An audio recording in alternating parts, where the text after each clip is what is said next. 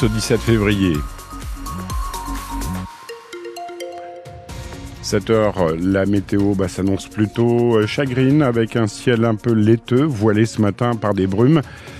Le temps sera donc très voilé toute la journée, avec quelques chances quand même d'apercevoir quelques luminosités de soleil. 12 degrés à Brénilis, 13 attendus à Brest et Carhaix, 14 à Quimper, Châteauneuf, 15 à Plestin, Perros-Guirec et Lannion. Dans l'actualité aujourd'hui, des médecins cubains pourraient s'installer dans les Côtes d'Armor. c'est une idée qui fait son chemin à l'hôpital de Guingamp où il manque cruellement de praticiens. Pour combler cette pénurie, l'ambassadeur de Cuba en France est venu rencontrer les soigneurs guingampais, les syndicats et les politiciens pour échanger sur le projet. Christian Brice, médecin urgentiste et délégué régional de l'Association des médecins urgentistes de France, a participé à cette réunion. Selon lui, c'est une bonne solution, mais qui montre les limites du système. Ça peut être une solution effectivement euh, intéressante dans la mesure où là où on est vraiment un accès aux soins qui est euh, très faible sur les côtes d'Armor, avec énormément euh, de citoyens qui sont bah, délaissés. Est-ce que c'est pas un aveu de faiblesse d'aller chercher si loin des médecins alors qu'on en a en France? Pour vous, syndicat de médecins C'est un aveu d'impuissance, ça c'est sûr. C'est surtout un, avis, un aveu de, on va dire, de non prise de décision là depuis au moins une dizaine d'années sur nos agglomérations. C'est-à-dire que personne n'a pris la main euh, ni les ARS, ni les tutelles, ni le ministère. C'est surtout un aveu, si vous voulez, d'incompétence de, de, toutes ces tutelles. Christian Brice au micro de Simon Chenot. Maintenant, pour que le projet voit vraiment le jour, le président de la République doit signer un décret en ce sens. Autre preuve du mal-être des hôpitaux costarmoricains, les urgences du centre hospitalier de Lannion-Trestel fermeront leurs portes la nuit dans deux semaines pour une durée de quatre mois. Pour défendre le bon fonctionnement de l'hôpital public, une manifestation a lieu ce matin à 10h30 devant le tribunal de Lannion. Les vacances scolaires débutent mal pour 150 000 voyageurs de la SNCF. Un TGV sur deux circule en France. La faute à un mouvement de grève des contrôleurs entamé jeudi soir pour renégocier entre autres les accords sur les fins de carrière. En Bretagne, seuls des Inouïs sont, sont annulés, quatre dans le sens Paris-Brest et inversement dans la journée, deux dans le sens Quimper-Paris ce matin et un cet après-midi dans le sens Paris-Quimper. Le mouvement de grève va se poursuivre jusqu'à lundi matin 8 heures. Emmanuel Macron s'engage à soutenir l'Ukraine. 3 milliards d'euros d'aide militaire vont être fournis au pays dirigé par euh, Volodymyr Zelensky. L'accord bilatéral de sécurité a été signé hier. La mort d'Alexei Navalny, principal opposant à Vladimir Poutine, hier dans une prison de l'Arctique, a forcément été évoqué. Le président français a salué la mémoire de l'icône de la contestation anti-Poutine et a appelé à un sursaut collectif. Les descentes de police se poursuivent dans le Morbihan. 25 personnes interpellées entre Auray, Séné, Pontivy, Ploermel et Saint-Avé. Sur les quatre derniers jours, trois ont été placés en détention provisoire. Des interpellations dans le cadre des opérations nommées place nette par le gouvernement contre le trafic de stupéfiants. Plus de 4 kilos de cannabis, 200 grammes d'héroïne, des fusils et des munitions ont été également saisis par la gendarmerie pendant des perquisitions.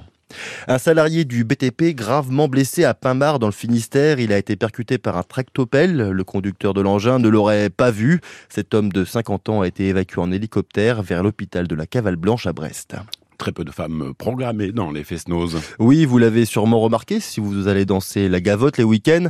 Un tiers des soirées organisées en 2022 n'avaient aucune femme à l'affiche, selon une enquête de l'organisme Tam Craze. Alors le chanteur Chris Men a donc décidé de ne plus se produire dans les concerts où il n'y a que des hommes. Il a publié une tribune sur les réseaux sociaux pour faire bouger les choses. Les choses euh, avancent euh, très très lentement quoi. Donc euh, moi je me suis dit ben qu'est-ce que je peux faire moi de mon côté? Au moins m'assurer que dans les festivals dans lesquels je joue, euh, il y ait des femmes et poser la question aux, aux organisateurs. Est-ce que est-ce qu'ils ont pensé à à, à ce qu'il y ait une mixité sur scène? Et, euh, parce que des fois le problème est là c'est que euh, on n'y pense même pas et que en faisant euh, voilà tout le programme. Euh, si on se pose pas la question à un moment donné, ben ça peut ça ça peut arriver que euh, il n'y ait pas de mixité. Mais là, je pense qu'il est vraiment temps de se, se, poser la question parce que des musiciennes et des chanteuses de qualité, il y en a et c'est pas difficile d'assurer une mixité pour tous les festounons. Quoi. Christophe Lemen alias Chris Men au micro de Joanne Bizien. Eux aussi se, se mobilisent, mais contre la répression systématique des rave parties. Une manifestation du milieu de la techno underground est prévue cet après-midi au parc des expos de Quimper. Des organisateurs dénoncent des saisies effectuées au cours de ces soirées dans le Finistère. Ça y est, la programmation complète du festival Art Rock à Saint-Brieuc est connue. Oui, à l'affiche pour cette 41e édition, Zao de Sagazan, grande gagnante des dernières victoires de la musique, Olivia Ruiz ou encore Oshi, puis surtout une première pour le festival briochin, la présence d'Étienne Dao le dimanche. Le chanteur aura carte blanche sur la grande scène de Poulain-Corbion. Vous avez toute la programmation du festival qui se tiendra du 17 au 19 mai sur francebleu.fr. Petite halte à Rio pour Armel Lecléache. Le skipper, deuxième de l'Arkea Ultimate Challenge, a dû s'arrêter pour une escale technique au Brésil. Deux de ses safrans sont cassés.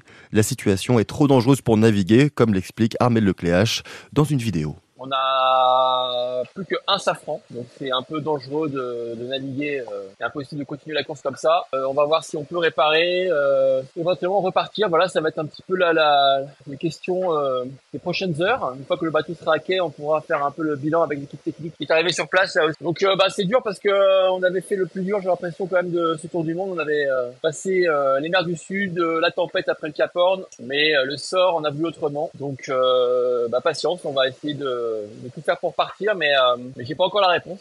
Charles Cordelier, euh, Caudrelier pardon, est toujours premier de cette course du monde en solitaire. Il a franchi l'équateur hier matin. Thomas Coville, lui, est troisième. Une troisième justement ou une quatrième place pour le BBH. Les handballeuses de Brest seront fixées sur leur sort ce soir à 18h après leur dernier match de poule de la Ligue des Champions contre Győr en Hongrie. Les coéquipières de Dembélé sont déjà assurées de jouer les huitièmes de finale de la compétition. Peut-être la passe de 3 pour l'US Concarneau après deux victoires de rang en Ligue 2. Les joueurs de Stéphane Lemignan vont tenter d'enchaîner contre le PFC au stade Michel Dornano à Caen. La rencontre devait se jouer à Lorient, mais à cause du mauvais état de la pelouse, elle a été déplacée. De son côté, le AG reçoit Caen l'occasion de retrouver le chemin de la victoire pour les Guingampais après deux défaites de suite. Coup d'envoi des deux matchs à 19h.